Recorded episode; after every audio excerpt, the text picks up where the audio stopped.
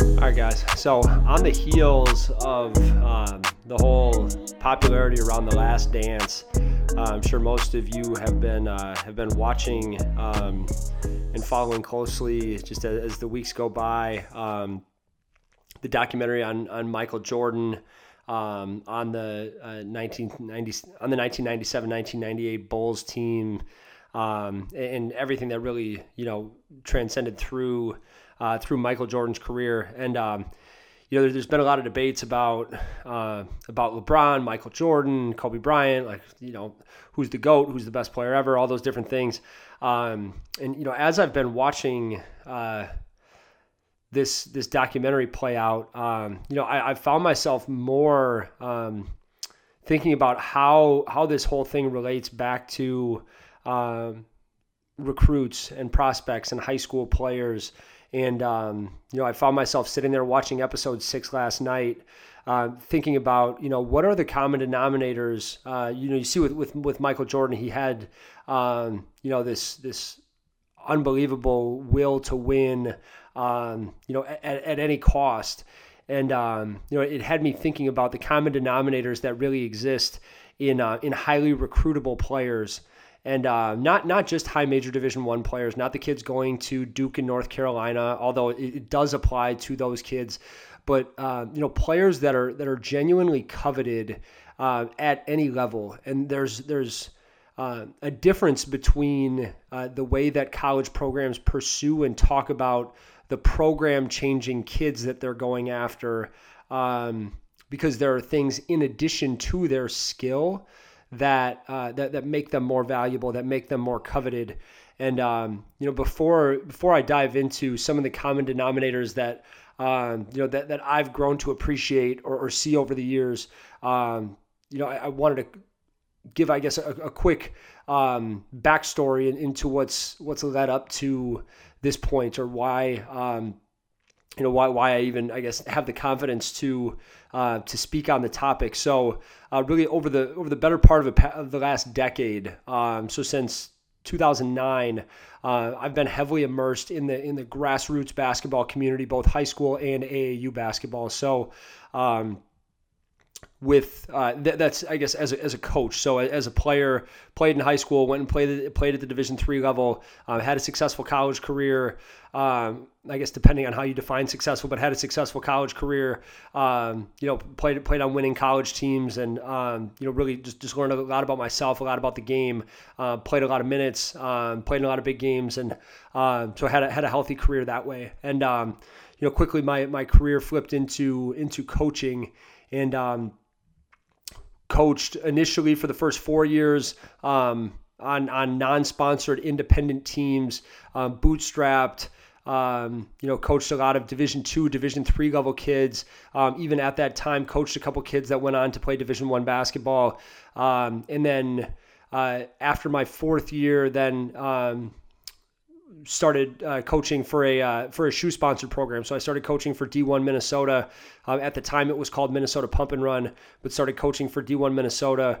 Um, and obviously, you know, with shoe circuit teams uh, or fully sponsored programs, you know, you're largely uh, coaching, you know, more more Division One players. Again, still a lot of kids that are going on to play Division Two every once in a while. Kids that go on to play Division Three, but uh, I, I, say that not to not to speak to um, my my great ability to to coach uh, or to develop talent, but more so uh, just the experiences that I've had with kids at uh, you know, a variety of levels. Um, you know, going all the way from kids who just really wanted to get a roster spot on a Division three team, all the way up through kids who you know would eventually go on to be uh, McDonald's All Americans or college All Americans or NBA players, uh, multi-year NBA players, um, and, and, everything in between there.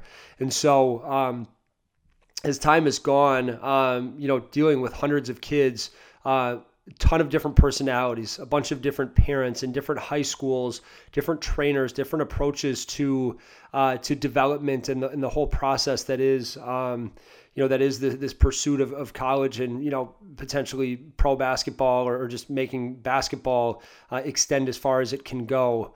Um, a lot of different factors that went into play there, but over time, probably more interestingly, uh, you know, common denominators that started to shake out uh, and, and, become apparent regardless of um, you know how much money a kid came from or the high school program that they played for. Because you know I, I, really have you know I, have coached kids that um, or been around kids that have that have gone on to um, you know be NBA draft picks that you know played on on high school teams that that weren't a lot better than 500.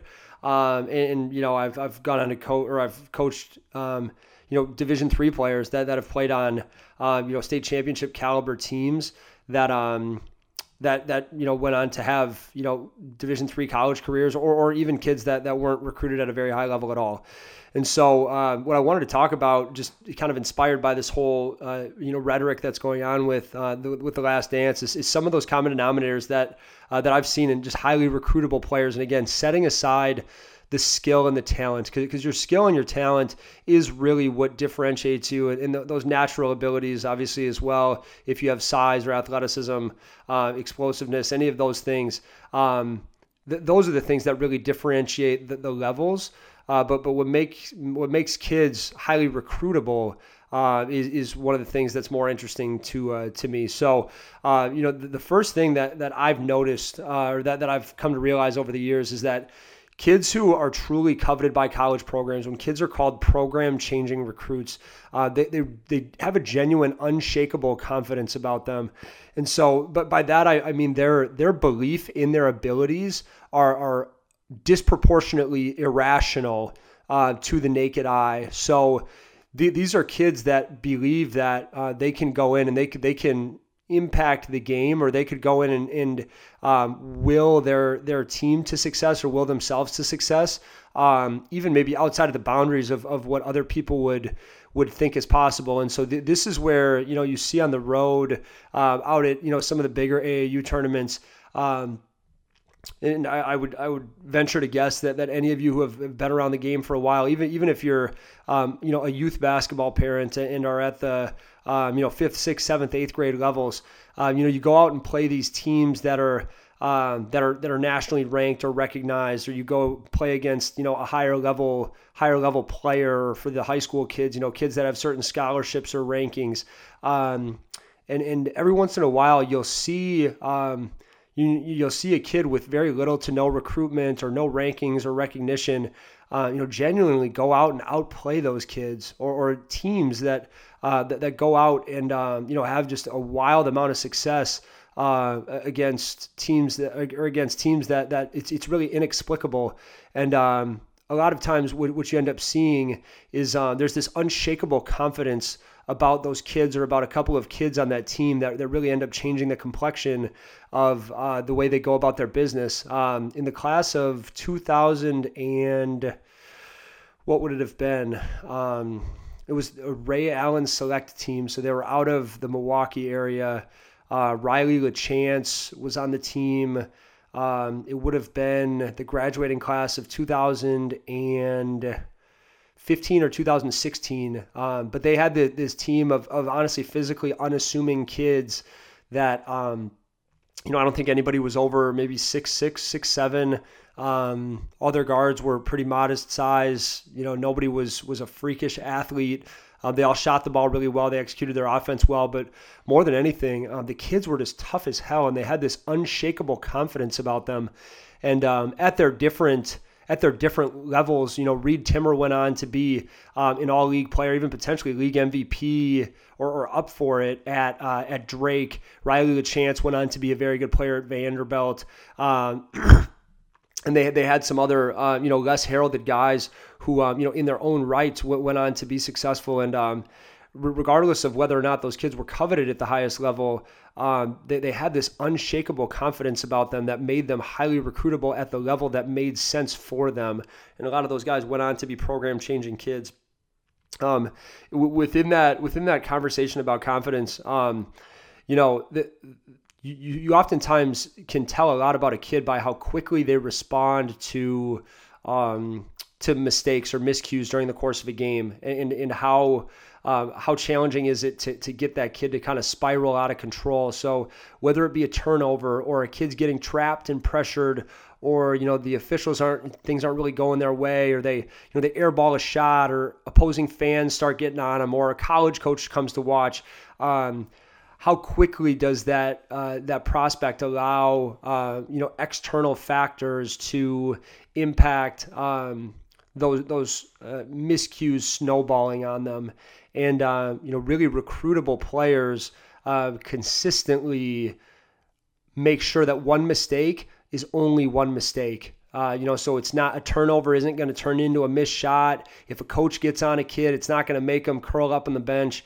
Um, they have very short-term memory, and uh, that, that's a really powerful thing, especially you know in a sport where so many different things can happen, and, and there's constantly um, something impacting the box score at all times. Uh, the kids who don't hang on on every little thing and just move on, and they, again, back to the theme, they have that unshakable confidence where they believe in their abilities more than they believe in the result of any one possession.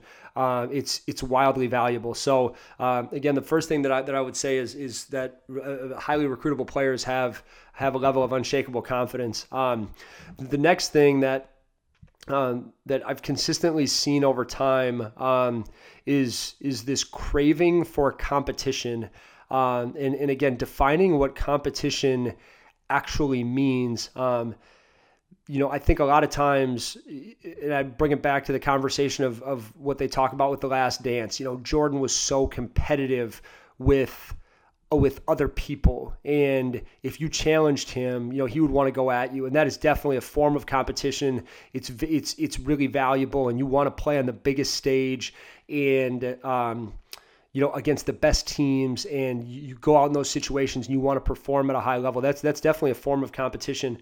But for the really elite players that I've been around and that I've watched, whether it be at our events, guys that I've coached, uh, or guys that um, you know you know I've had the opportunity to coach against. Um, there there's a largely intrinsic element to their competitiveness where you can almost see them chasing something that's not standing across from them. Like they have this acute focus on what their version of their best is, and they're striving to beat that. So instead of the goal being, I want to be better than that player over there, or I want our team to be better than that team over there, it's I want to be better than the best version of what I have been to this point. Or I want my team to be better than the best version of what we were yesterday. And the the, the great, highly recruitable athletes um, are intrinsically motivated in a way where if you go watch them work out, there's something burning them. And, and, you know, coaches talk about it all the time. How much does it take to get a kid revved up? You know, do I need to every every day when they walk into a practice? Do I got to kick them in the ass to get them going? Uh, you know, do, do, do, I need to give them a rah rah speech? Do we need to give them a pair of shoes? Uh, do they need to get something posted about them on social media, or do they come with their batteries loaded? Is it a kid that, that comes in and they're ready for war because all they're trying to do is redefine what their best was and there's something that they're chasing that's much bigger than anything that that the guy across from them or girl across from them could uh, could offer them. So again, the first two things that we're talking about now in in highly coveted recruits, they have a level of unshakable confidence, uh, and, and they really crave competition. And there's a hugely intrinsic element to that. So uh, the third thing that I want to talk about is um, this unique tolerance for discomfort. So th- there's a couple of different directions that, that I'm going to go with this. So the first one, once you get to high school and start getting into really what I, what I would consider to be money time for the recruiting process, which is really that summer going into your junior year, that summer going into your senior year. Um, this social sacrifice that that comes along with being recruited and it's it's always a discussion point when you start getting into April and you're looking at the live periods and depending on your high school uh, you may have a prom um, or, or a formal dance um, over over the weekend of a live period and you got a bunch of friends at school who don't understand why you'd have to go play in some basketball tournament um, you know during during you know what what is is largely dubbed as um, you know one of the bigger social events of the year for for a high school student. Um, the, the highly recruitable players are, are willing to sacrifice socially in a way that your, your average run of the mill kid and, and, talented kid that colleges may recruit, um, you're, you're really recruitable athletes. Not only are they willing to sacrifice, but they almost crave that sacrifice because they know that others aren't willing to give up the same things that they are to get to where they want to get. And so there, there was a kid that I had the opportunity to coach the last couple years uh, who, who had had the um, honor of uh, representing the United States in um, in uh, or the, the, USA team for um, for the international three on three tournament. And uh, you know, one of the best players in the country, top 25 kid in the country, um, ended up being a McDonald's All American. And uh, this past uh, this past so the summer before last, so the summer of 2019, uh, he was uh, he went to Mongolia for what I think ended up being you know the better part of three weeks and um, you know on their on their chase for a gold medal. And um, you know he's playing with a couple of, of the other top top players in the world or the top players in the country. I'm sorry, and uh, they ended up going on to win a gold medal. And on the surface, it's fun to watch from a distance, and you know we we look at it and, and say, wow, that's a really cool experience that, that Dawson got to have and all these different things. But when you really take a step back, how many 17 or 18 year old kids would really be willing to go out of the country for three weeks and forego one of the best summers that they could potentially be having socially in their entire lives? Um, so when you take a step back and look at it, it's it's um it's not as simple as um, you know just going out and getting to do all these glamorous things. There, there's a genuine level of social sacrifice that goes along with it. And you know those of you who have played full summers of, of grassroots basketball, both family and prospect, um, you're giving up a lot socially to be able to go do those things. And the kids who really, um, you know, seek out those opportunities and understand and embrace that sacrifice uh, because they know the gap that it creates. Um, those are the ones that set themselves apart. So that's the social aspect of it. But then we also have the physical side of it and the physical sacrifice. So so when you talk about the workouts with skill trainers, with strength and conditioning coaches, uh, lifting with your team, uh, you know, just conditioning in practice, uh, you know, your body is constantly going through change, and you're playing through pain and fatigue, and there are so many moments where you could easily say to yourself as uh, as an aspiring prospect or, or, just you know as a human being, uh, man, this is hard. I, I feel like I could take this drill off. I feel like I could maybe not go as hard as I need to go. I feel like um, you know I feel like I, I, I could I could use a week off and the challenging thing becomes as you pursue things at a higher and higher level there are less and less people around you that truly understand what you're pursuing and the level of consistency that's required there. And so your surrounding audience or your your inner circle uh, at times, if you're not careful who you have around you, uh, they may subscribe to the same belief that, you know you've been going really hard. You could take a day off, or we could go on this vacation. And I'm not at all promoting or selling that uh, you shouldn't have fun, you shouldn't have social time, but the the highly recruitable, the program changing prospects, and and as you get to college, the program changing players when you get there, and when you get into the real world, those that are willing to sacrifice above and beyond, um, you know, gen- generally speaking, um, the ones that do it consistently they, they do end up moving away and separating from the pack. Um, but it takes an amazing level of sacrifice and a willingness to be uncomfortable and to be alone.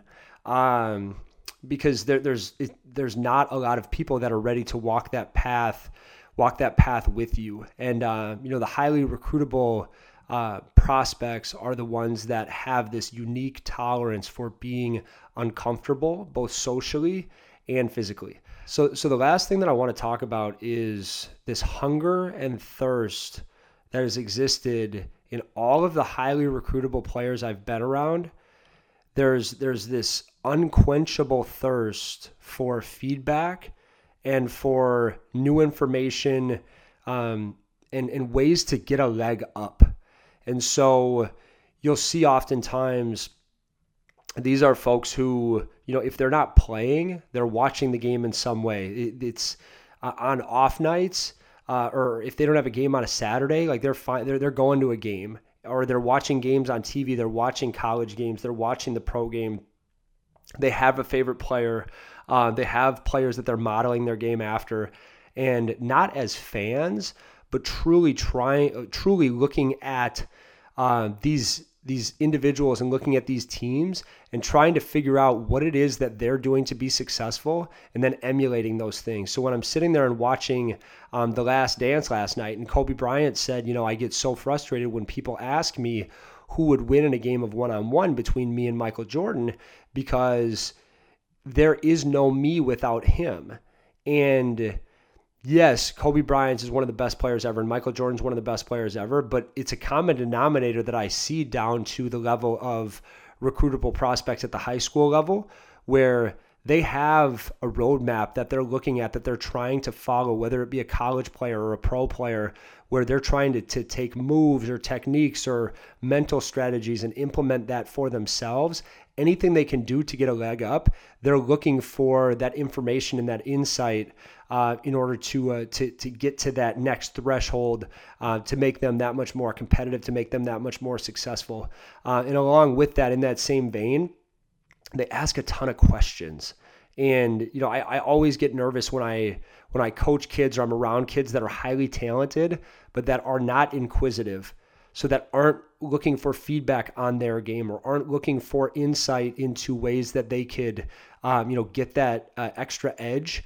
Um, I always get nervous when I see kids that that don't ask that don't ask questions. Because um, obviously uh, like anything in life knowledge is power. New information is power. And the more informed you are the more educated you are the more prepared you're going to be for your biggest tests. And so one thing that i would encourage anybody that's pursuing things at the college level very simply start asking more questions learn become a student of the game, grow yourself intellectually to keep your mind as sharp as you do your skills.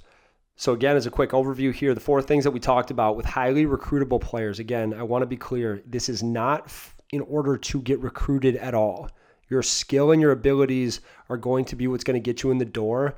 But for programs to view you as a program changing kid, attributes that those kids have they have a level of unshakable confidence.